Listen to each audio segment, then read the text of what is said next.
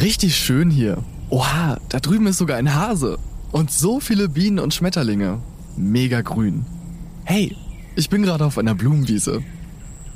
Ihr denkt jetzt wahrscheinlich so, äh, warum das denn? In diesem Podcast geht es auch eigentlich um die Energiewende und das Stromnetz der Zukunft. Ja, aber auch Blumenwiesen und die Umwelt gehören mit dazu. In dieser Episode steht nämlich die Natur im Fokus. Ich spreche mit Katharina Keim. Sie ist Umweltplanerin bei Tenet. Also ich finde generell die Artenschutzmaßnahmen sehr, sehr wichtig, dass die richtig umgesetzt werden, richtig gepflegt werden, ähm, weil das wirklich einen, einen großen Mehrwert für die Natur hat. Also ne, wenn wir so eine so eine Feldlärchenfläche herstellen von von 1,5 oder 3 Hektar zum Beispiel, ähm, wir haben da jetzt eine Fläche hergestellt, ähm, und ich war total erstaunt. Das ist eigentlich für einen Ausgleich für ein oder zwei Feldlärchenpaare. So steht es quasi in der Umweltstudie, die, die festgestellt wurde. Und wir waren da vor Ort und haben da ein, ein Gezwitscher erfahren und, und zig Feldlärchenpaare in der Luft gesehen. Und das ist dann wirklich toll. Und man muss ja auch nur sagen, das dient ja nicht nur der einen Art, obwohl natürlich das der Ausgleich für die eine Art ist, aber da profitieren natürlich noch ganz viele andere Arten davon. Katharina erzählt mir, warum es so wichtig ist, beim Netzausbau auch die Natur zu berücksichtigen, was Blühwiesen mit den Strommasten zu tun haben und wie sie den Umweltschutz und die Kompensation letzten Endes in die Tat umsetzt. Und wenn Fachbegriffe vorkommen, klar, dann werden die auch in dieser Episode sofort erklärt. Entlang des Stroms. Ich bin Simon. Beim Podcast Entlang des Stroms von Tenet kommt ihr mit auf eine Reise zu interessanten Themen, die die Energiewende voranbringen. Bei unseren Stops lernt ihr kluge Köpfe und ihre packenden Geschichten kennen. Hi Katharina, schön, dass wir uns treffen. Ich habe schon gehört, äh, ihr duzt euch alle im Unternehmen. Nun kann ich dich jetzt auch duzen. Hi, ich bin Simon. Sehr gerne, Simon. Ja, das, genau das machen wir und das macht auch eine schöne, offene äh, Unternehmenskultur, finde ich. Finde, demher nehme ich das gerne an. Ähm, meine Einstiegsfrage ist jetzt Energiewende und Klimaschutz. Wie passt das zusammen? Also das ist quasi sehr, sehr eng verlinkt. Ne? Mhm. Also wir, wir machen ja den Ausbau auch nur, um die Energiewende voranzubringen, beziehungsweise ähm, dann auch einen positiven Einfluss auf den Klimawandel zu haben. Wir wollen ja den CO2-Ausstoß verringern. Das heißt, die, die Kohlekraftwerke und ähnliches müssen, müssen abgeschaltet werden ähm, zeitnah und deswegen muss der Strom, der quasi in der Nordsee produziert wird, dann auch äh, gen Süden transportiert werden. Und deswegen findet dieser ganze Netzausbau in, in Deutschland, tatsächlich auch in ganz Deutschland inzwischen statt. Wenn jetzt beispielsweise irgendwie Wälder abgeholzt werden oder so, hast du ja gerade schon gesagt, Kompensation. Wie findet die statt? Kann ich mir das vorstellen wie beim Flugzeug? Dass man dann quasi für die geflogenen Kilometer einen gewissen Betrag bezahlt und dieser geht dann in Umweltprojekte? Nee, wir machen tatsächlich im Normalfall eine Realkompensation. Also wir, wir leisten keine Ersatzgeldzahlungen oder nur zu einem bestimmten Anteil für bestimmte Schutzgüter. Ähm, ganz konkret das Beispiel, was du angesprochen hast mit den Wäldern. Also wir versuchen natürlich, das erste ist immer eine Vermeidung. Also wir wollen nicht äh, Wälder durchdringen und wollen da auch keine Schneisen äh, reinlegen aufgrund der, der Freileitungen oder Erdkabel, die gebaut werden. Ähm, wenn das aber notwendig ist, das heißt, wir haben keinen anderen Weg in der Planung gefunden, ähm, und da zum Beispiel zu viele umliegende Ortschaften sind oder ähnliches, dann müssen wir trotzdem durch den Wald gehen. Das heißt, da wird dann auch äh, eine Schneise äh, geschlagen werden müssen. Und das wird aber quasi, also das wird tatsächlich Quadratmeter scharf ähm, kompensiert. Das heißt, äh, da wird aufgenommen, wie hochwertig ist der Wald, ähm, was für was für Funktionen hat der Wald vor allem Ding auch. Und das wird dann quasi im Anschluss ausgeglichen. Also wir haben in unserem Projekt zum Beispiel äh, Wälder, die wir queren müssen. Da reden wir von in einem Abschnitt von 15 Hektar, was schon ziemlich viel ist. Und der Ausgleich findet aber tatsächlich mehr statt. Also wir gleichen nicht nur eins zu aus, eins zu eins in der Fläche aus, ähm, sondern höher. Und das liegt daran, dass diese Wälder ähm, speziell bewertet werden von, von richtigen Waldgutachtern. Ähm, und dementsprechend kann es dann auch sein, dass wenn, wenn wir zum Beispiel einen besonderen Eichenwald haben oder einen besonders hochwertigen Wald einfach auch von der, von der Holzfunktion zum Beispiel gesehen, dann kann es sein, dass wir den mit eins zu eins oder eins zu vier ähm, tatsächlich also deutlich höher ausgleichen müssen. Also wenn wir einen Eingriff haben von 15 Hektar, kann es sein, dass wir 20 Hektar tatsächlich neu aufforsten in dem Sinne. Und diese Neuaufforstung, da müssen dann Flächen gesichert werden. Also das ist dann im Normalfall entweder Grünland oder Acker, das wir suchen, ähm, mit in der Nähe von einem angrenzenden Wald. Und dort wird dann später quasi ein komplett neuer Wald entstehen, langfristig. Und es gibt auch Unterschiede zwischen den Wäldern. Also ein Laubwald ist wird positiver bewertet als beispielsweise ein Nadelbaumwald. Generell, genau. Dafür gibt's mhm. diese Gutachten von, von externen Gutachtern, die erstellt werden. Genau. Und es gibt einfach höherwertige Wälder, die werden dann auch deutlich größer oder aufwertiger äh, kompensiert oder dann halt, sage ich mal, Wälder, die werden dann, also kompensiert werden sie alle, aber tatsächlich mit unterschiedlichem Flächenanteil. Hochwertige Wälder sind also Laubwälder und werden anders kompensiert als Nadelwälder. Aber was ist mit Tieren? Die müssen ja schließlich auch manchmal umgesiedelt werden, wenn es zum Beispiel keine andere Möglichkeit gibt. Was macht Tenet da? Was wir oft haben, einfach wenn wir Gehölze wegnehmen müssen, dass wir dann, dann Fledermausquartiere, also das sind immer potenzielle äh, Fledermausquartiere, die gefunden wurden, die werden dann ausgeglichen. Ähm, quasi im näheren Umfeld ähm, lassen wir dann Fledermauskästen aufhängen zum Beispiel, einfach, dass die sozusagen ein neues Quartier finden können. Ähm, teilweise haben wir jetzt auch schon eine Initiative, wo wir dann sozusagen neue Höhlen in, in Bäume reinmachen, ähm, um sozusagen so natürliche Höhlen auch zu schaffen. Also nicht, nicht nur einen künstlichen Ersatz mit den Fledermauskästen, sondern auch natürliche Höhlen zu schaffen, damit die Fledermäuse sozusagen ein weiteres Quartier finden. Ähm, das gibt's aber auch, du hattest jetzt auch angesprochen, andere Arten. Also wir haben zum Beispiel viel mit Wiesenvögelschutz zu tun. Ähm, das ist einfach, die sind besonders geschützt in Deutschland. Darunter fällt zum Beispiel die Feldlerche oder der Kiebitz, äh, sind, sind Beispiele, die viele auch kennen. Ähm, und da ist es so, wenn der, wenn die Feldlerche zum Beispiel betroffen ist von einem, von einem bestimmten Mastbau, dann machen wir auch eine, eine Ausgleichsmaßnahme in einem unmittelbaren Umfeld, im, sowas wie im Bereich von zwei Kilometern, also so, dass tatsächlich dieses Feldlärchenbrutpaar was bisher irgendwo brütet, dann auch die neue Stelle findet und da stellen wir dann einen komplett neuen neuen Lebensraum ähm, sozusagen dar. Äh, das ist dann so eine Kombination aus einem Blühstreifen, äh, einer Schwarzbrache und einer Ackerbrache oder ein Blühstreifen mit Feldlärchenfenstern ähm, das gibt dann quasi sowohl der Feldlerche ähm, Möglichkeit zu brüten, das ist das, das Wichtigste, aber natürlich darf man auch äh, nicht vergessen, dass auch die Nahrung gefunden werden müssen und dann auch, dass die, dass die Küken dann auch aufgezogen werden können und da dann auch ähm, ja, sozusagen ein, ein neues Zuhause finden, die Feldlerchen. Wir sind da schon ein bisschen drauf eingegangen, aber welche Vorgaben von Seiten der Gesetzgebung müssen dann eingehalten werden? Die Hauptvorgaben, die wir haben, gerade im Naturschutz, ähm, kommen aus dem Bundesnaturschutzgesetz. Das heißt, das Bundesnaturschutzgesetz gibt ganz klar vor, ähm, was wir beachten müssen bei dieser Eingriffsregelung, nennt sich das. Die Eingriffsregelung hat zum Ziel, die Leistungs- und Funktionsfähigkeit des Naturhaushaltes und des Landschaftsbildes auch außerhalb der besonderen Schutzgebiete zu erhalten. Eingriffe in Natur und Landschaft sind nach der naturschutzrechtlichen Eingriffsregelung vorrangig zu vermeiden. Und wie die Bilanzierung auch ausgestellt wird. Das heißt, wir müssen auch immer darauf achten, wenn wir zum Beispiel wissen, da gibt's Feldlärchen oder da gibt's einen Wald, dass wir immer erst versuchen, quasi die Trassenführung so zu optimieren, dass wir diese Gebiete vermeiden, beziehungsweise ähm, irgendwie minimieren, auch den, den, der Eingriff, der dort stattfinden kann und nur wenn das nicht möglich ist, also wir können diesen Waldabschnitt zum Beispiel, wir müssen den durchqueren, weil da einfach, zu viel Siedlungen drumherum sind. Oder wie gesagt, auch, auch wenn da FFH-Gebiete oder ähnliches sind, also das sind so bestimmte Naturschutzgebiete, die, die sehr schützenswert sind. FFH-Gebiete sind europäische Schutzgebiete für Natur und Landschaft.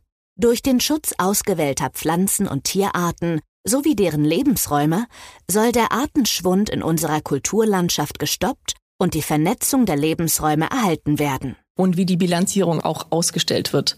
Das heißt, wir müssen auch immer darauf achten, wenn wir zum Beispiel wissen, da gibt's Feldlärchen oder da gibt's einen Wald, dass wir immer erst versuchen, quasi die Trassenführung so zu optimieren, dass wir diese Gebiete vermeiden, beziehungsweise ähm, irgendwie minimieren, auch den, den, der Eingriff, der dort stattfinden kann. Und nur wenn das nicht mehr möglich ist, dann gehen wir sozusagen in den Ausgleich oder in den Ersatz und das bedeutet dann diese, diese konkreten Kompensationsmaßnahmen wie eine Ersatzaufforstung oder halt ein, neuen, ein neues Ausgleichshabitat ähm, für die Feldlerche. Aber tatsächlich ist das alles festgehalten im Bundesnaturschutzgesetz. Das ist ja auch irgendwie so ein äh, zweischneidiges Schwert, finde ich, ne? Weil irgendwie möchte man ja, oder irgendwie schützt man ja die Umwelt durch erneuerbare Energie, die durch die Trassen befördert wird. Aber auf der anderen Seite muss man ja auch irgendwie so den Ausgleich finden, ne, zwischen Naturschutz, ähm, wenn da halt Trassen durchgebaut werden. Ne? Ja, aber es ist auf jeden Fall total spannend, ähm, was du so erzählst. Der angerichtete Schaden muss also ausgeglichen werden. Beauftragt ihr dann Unternehmen, die das machen oder? Genau, also wir machen in dem Sinne nichts, nichts selber, das, das schaffen wir einfach gar nicht. Aber wir haben ähm, sehr gute Kooperationspartner, mit denen wir zusammenarbeiten. Ähm, wir haben teilweise oder inzwischen auch viele, viele Verträge mit, mit Privatleuten, also zum Beispiel Landwirten, die wir schließen. Ähm, die sind auch wirklich alle super engagiert ähm, und machen ihre Aufgabe ganz toll, wenn sie sich entschlossen haben, zum Beispiel so eine Feldlärchenmaßnahme umzusetzen und hatte ich ja vorhin auch schon mal angedeutet, die meisten Verträge, die wir schließen, sind auch über 30 Jahre. Das heißt, es ist auch eine wirklich langfristige Verpflichtung, die man da eingeht. Also das kann man anders nicht sagen. Und umso schöner ist es, dass man da auch Menschen vor Ort findet, ähm, die quasi ja diesen Naturschutz auch für wichtig halten und da tatsächlich äh, quasi uns diese Kompensationsmaßnahme umsetzen. Wir, wir ähm, regeln das Ganze vertraglich gemeinsam und dann ähm, ist das wirklich von, von Erfolg gekrönt. Also ich habe da jetzt schon verschiedene Maßnahmen umsetzen lassen und gehe dann auch immer noch mal einmal hin und schaue mir das Ganze vor Ort auch an.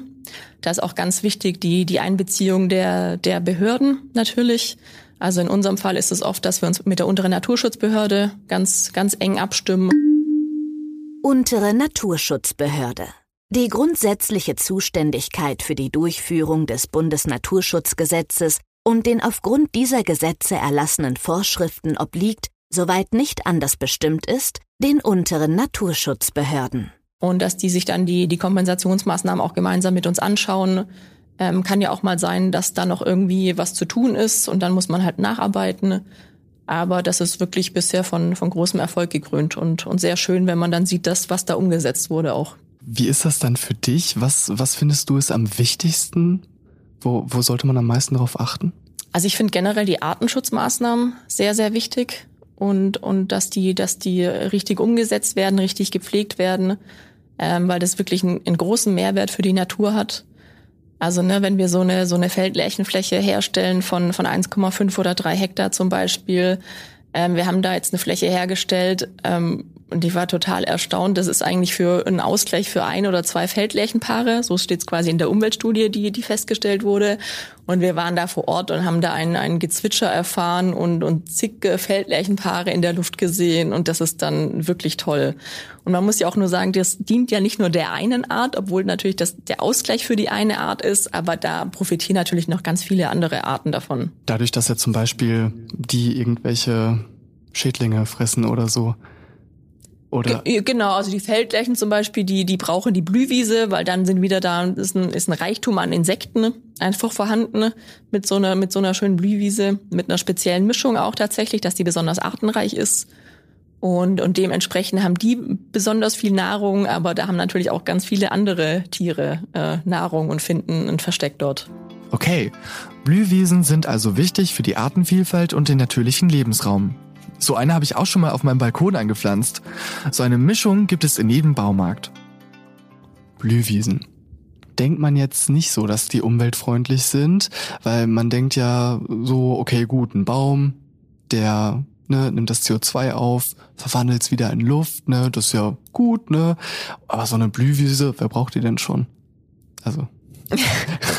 ja, Blühwiesen haben einen, einen sehr, sehr großen Mehrwert, der, glaube ich, einfach nicht so, nicht so bewusst ist. Mhm. Ähm, ähm, es gibt zum Beispiel ein, ein kleines Extraprojekt in, in Schleswig-Holstein, was die Tenet macht, was tatsächlich gar nichts mit Kompensation an sich zu tun hat.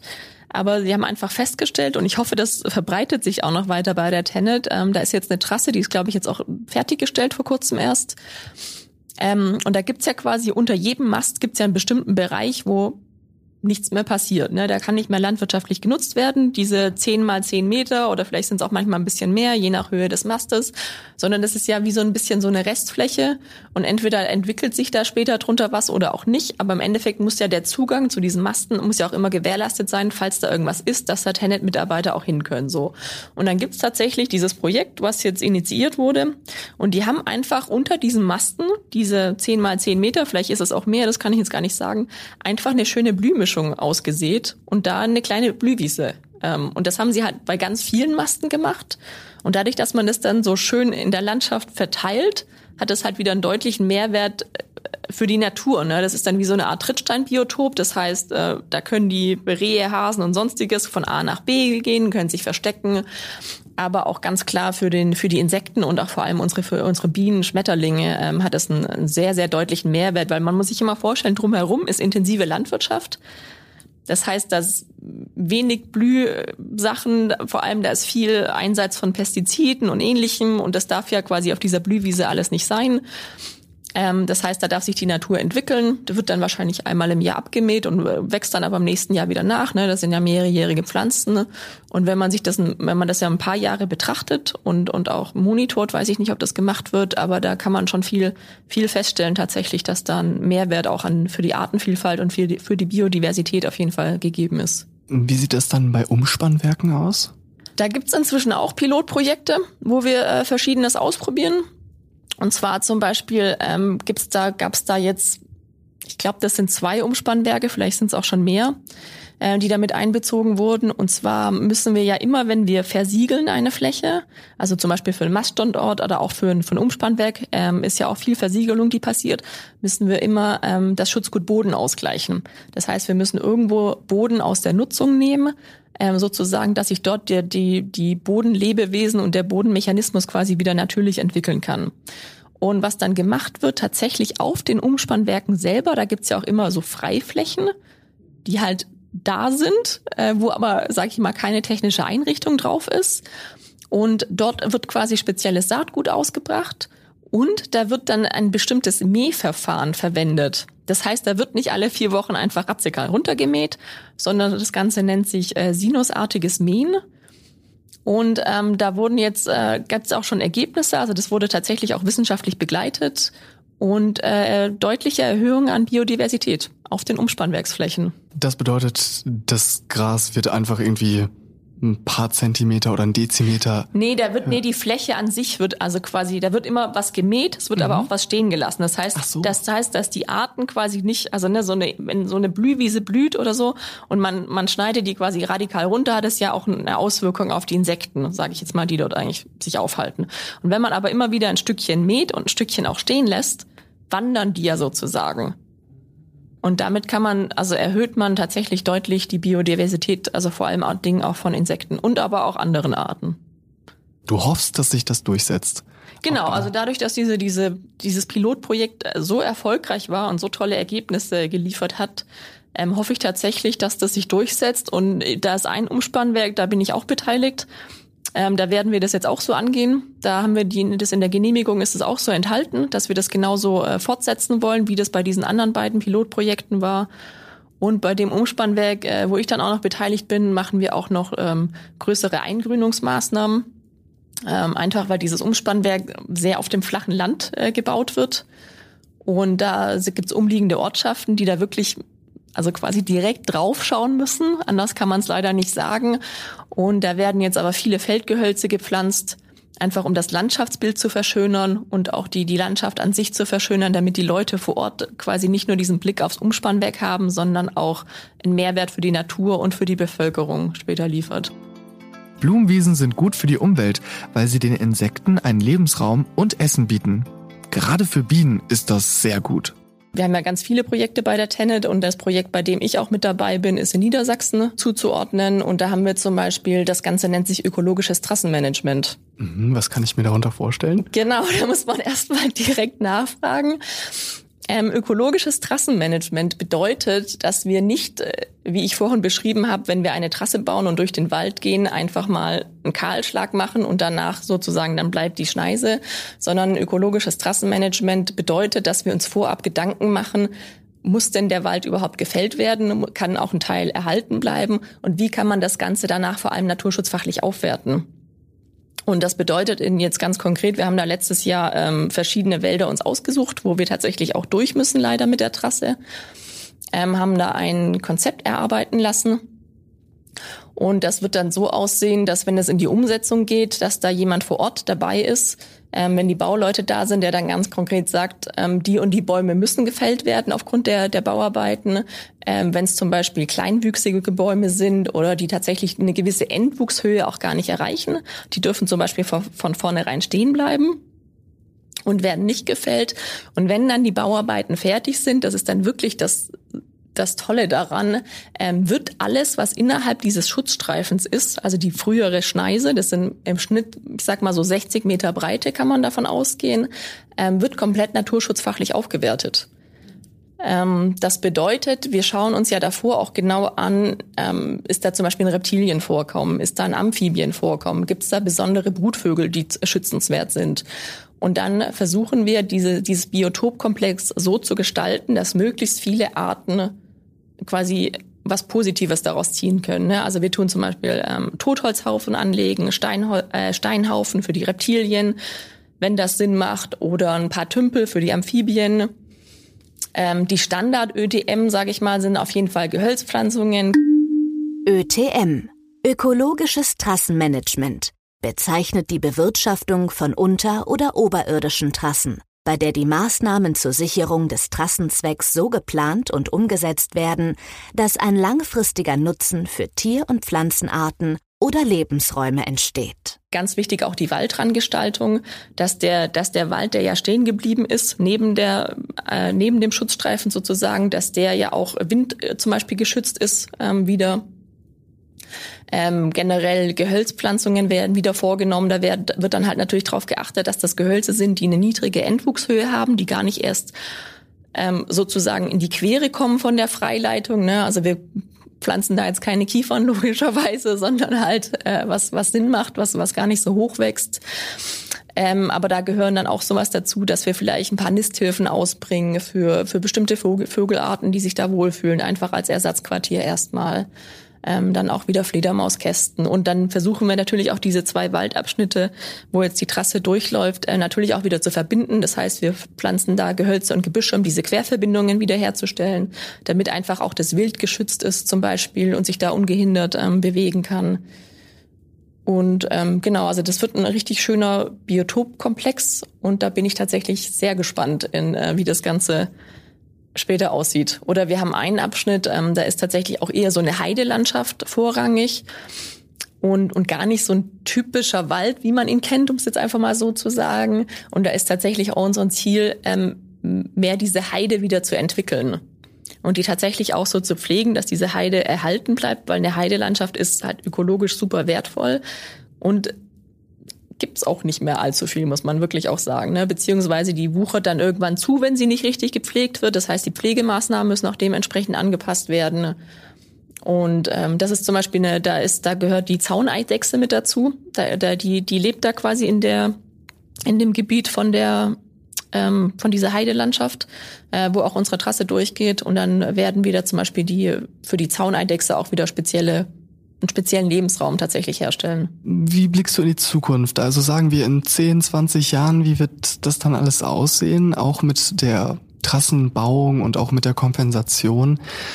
Wird das mehr werden? Ich sehe das schon sehr positiv mit den Kompensationsmaßnahmen und was da alles umgesetzt wird und langfristig gesichert wird. Vor allem, es hat einen langen, langen Mehrwert für die Natur. Also wenn wir wirklich Maßnahmen sichern für 30 Jahre, gehört äh, quasi diese Fläche den nächsten 30 Jahre der Natur und da darf kein weiterer Eingriff stattfinden. Und das, das sehe ich schon sehr, sehr positiv.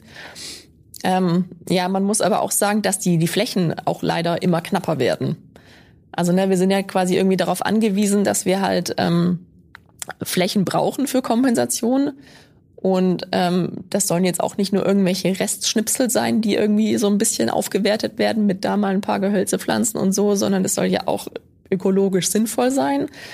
Und da spielt zum Beispiel auch dieses ökologische Trassenmanagement aber wieder viel mit rein, weil alles, was wir jetzt sozusagen im Schutzstreifen kompensieren können und uns anrechnen lassen können, ähm, dann müssen wir ja sozusagen, haben wir weniger Flächenbedarf, den wir sozusagen, wo wir landwirtschaftliche Flächen entziehen müssen. Mhm. Und dadurch bringt das tatsächlich auch einen deutlichen Mehrwert, weil das sind ja dann einige Hektar, die wir nicht extra außerhalb kompensieren müssen, ähm, sondern tatsächlich einfach in der Trasse äh, wo die Freileitung dann steht und dort dann die Kompensation auch, auch gleich vor Ort ist. Also das hat auch, auch den Vorteil zum Beispiel.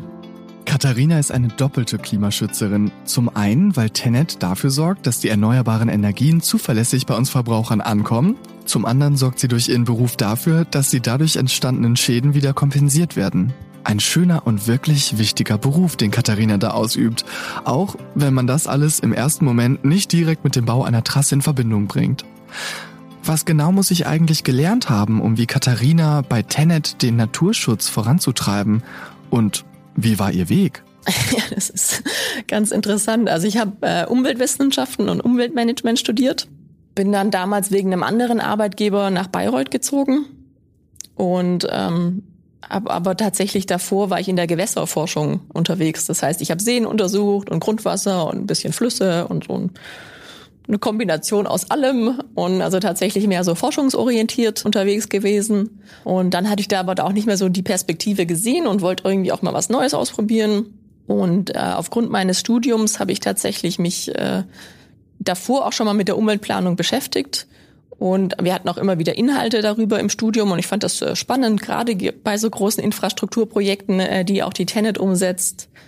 Und habe mich dann vor drei Jahren äh, da beworben, hat geklappt und bin daher sehr, sehr glücklich und sehr zufrieden, weil es einfach eine super vielfältige, äh, ein super vielfältiges Aufgabengebiet ist und äh, kommt auch immer wieder was Neues dazu. Es wird nicht langweilig, kann man wirklich sagen. Und, und das ist das, das Schöne daran. Was macht dir denn so am meisten Spaß bei deiner Arbeit? Oder ist es die Abwechslung? Ich, ja, das ist also ist auf jeden Fall die Abwechslung, die zählt, muss ich ganz ehrlich sagen. Und es ist äh, für mich sehr, sehr schön und sehr wichtig, auch mal draußen vor Ort zu sein und auch mal äh, zu schauen, was passiert denn, was haben wir denn umgesetzt, welche Verträge und wie funktioniert das, mal auch mit den Landwirten zu sprechen. Ne? Ähm, ganz klar, weil ich da auch der Ansprechpartner bin. Ähm, ne, Gibt es da irgendwelche Probleme? Brauchen die noch irgendwas? Und ähm, da einfach ein offenes Ohr zu haben und vor allem dann auch vor Ort zu sehen, das hat gut geklappt, das hat funktioniert, wir haben da irgendwie was Schönes hergestellt, schöne Feldleichenmaßnahmen oder ähnliches. Also das ist der, der Erfolg tatsächlich der, der langen Arbeit, das ist das Schöne. Wenn du dir jetzt einen Kollegen aussuchen könntest, angenommen, du bist jetzt in einer Personalabteilung und du könntest dir eine Kollegin oder einen Kollegen aussuchen. Was für Eigenschaften müsste der mitbringen? Sollte auf jeden Fall sehr offen sein für, für Neues. Ich glaube, das ist sehr, sehr wichtig bei uns. Also nicht nur im Unternehmen, aber auch äh, die, die Stelle, die ich begleite sozusagen. Ähm, auf jeden Fall naturaffin ganz wichtig. Also man sollte schon äh, sich gerne mit, mit der Natur und, und alles, was dazugehört, äh, auch auseinandersetzen können. Äh, man sollte sich auch nicht davor scheuen, ähm, dass man sich mit juristischen Themen auseinandersetzen muss. Das gehört auch oft dazu, einfach, habe ich über die Zeit gelernt. Ähm, Was sind das dann so für juristische Themen? Ja, das sind tatsächlich generell diese, diese Eingriffsregelungen und alles, was mit dem Bundesnaturschutzgesetz zu tun hat. Daran müssen wir uns halten. Und da gibt's schon auch immer mal wieder Fragestellungen, die zu klären sind. Ähm, und ansonsten, weil ich viel mit Verträgen zu tun habe, und da braucht man natürlich auf jeden Fall die juristische Unterstützung und Einschätzung, weil ich bin kein Jurist und möchte auch keiner sein. Aber es ist sehr wichtig, dass ich nachfragen kann, äh, wenn was unklar ist, beziehungsweise wenn es einfach Neuigkeiten gibt, die man da irgendwie beachten muss. Und das, das gehört einfach dazu. Also soweit ich weiß, die, die Tenet hat immer noch großen Bedarf an, an Fachkräften, auch an Umweltplanern, Genehmigungsplanern, Bauleuten. Also ich glaube, wir haben die nächsten Jahre noch sehr, sehr viel zu tun. Also wir stemmen da wirklich äh, sehr, sehr große Projekte. Und dementsprechend äh, freuen wir uns auch immer, wenn wir neue Kollegen bekommen. Das ist wirklich so. Und wenn die eingearbeitet sind und gut mitlaufen, das ist sehr erfreulich. Ich habe heute eine ganze Menge gelernt. Vor meinem Gespräch mit Katharina hätte ich nie gedacht, dass so viel Fläche beim Stromleitungsbau kompensiert wird. Aber nach meinem Gespräch mit ihr weiß ich, dass Tenet diese Aufgabe sehr gewissenhaft angeht. Dass sogar mehr für den Umweltschutz getan wird als gesetzlich vorgeschrieben, finde ich echt beeindruckend. Denn eine intakte Umwelt ist wichtig für unsere Zukunft. Alle Fachbegriffe und Jobangebote findet ihr in der Episodenbeschreibung. In der nächsten Folge von Entlang des Stroms bin ich dann beim Bau einer Freileitung dabei. Dafür treffe ich dann Frank im Sande. Er ist Bauleiter bei der Tenet. Seid gespannt und dann auch wieder mit dabei auf meiner Reise entlang des Stroms.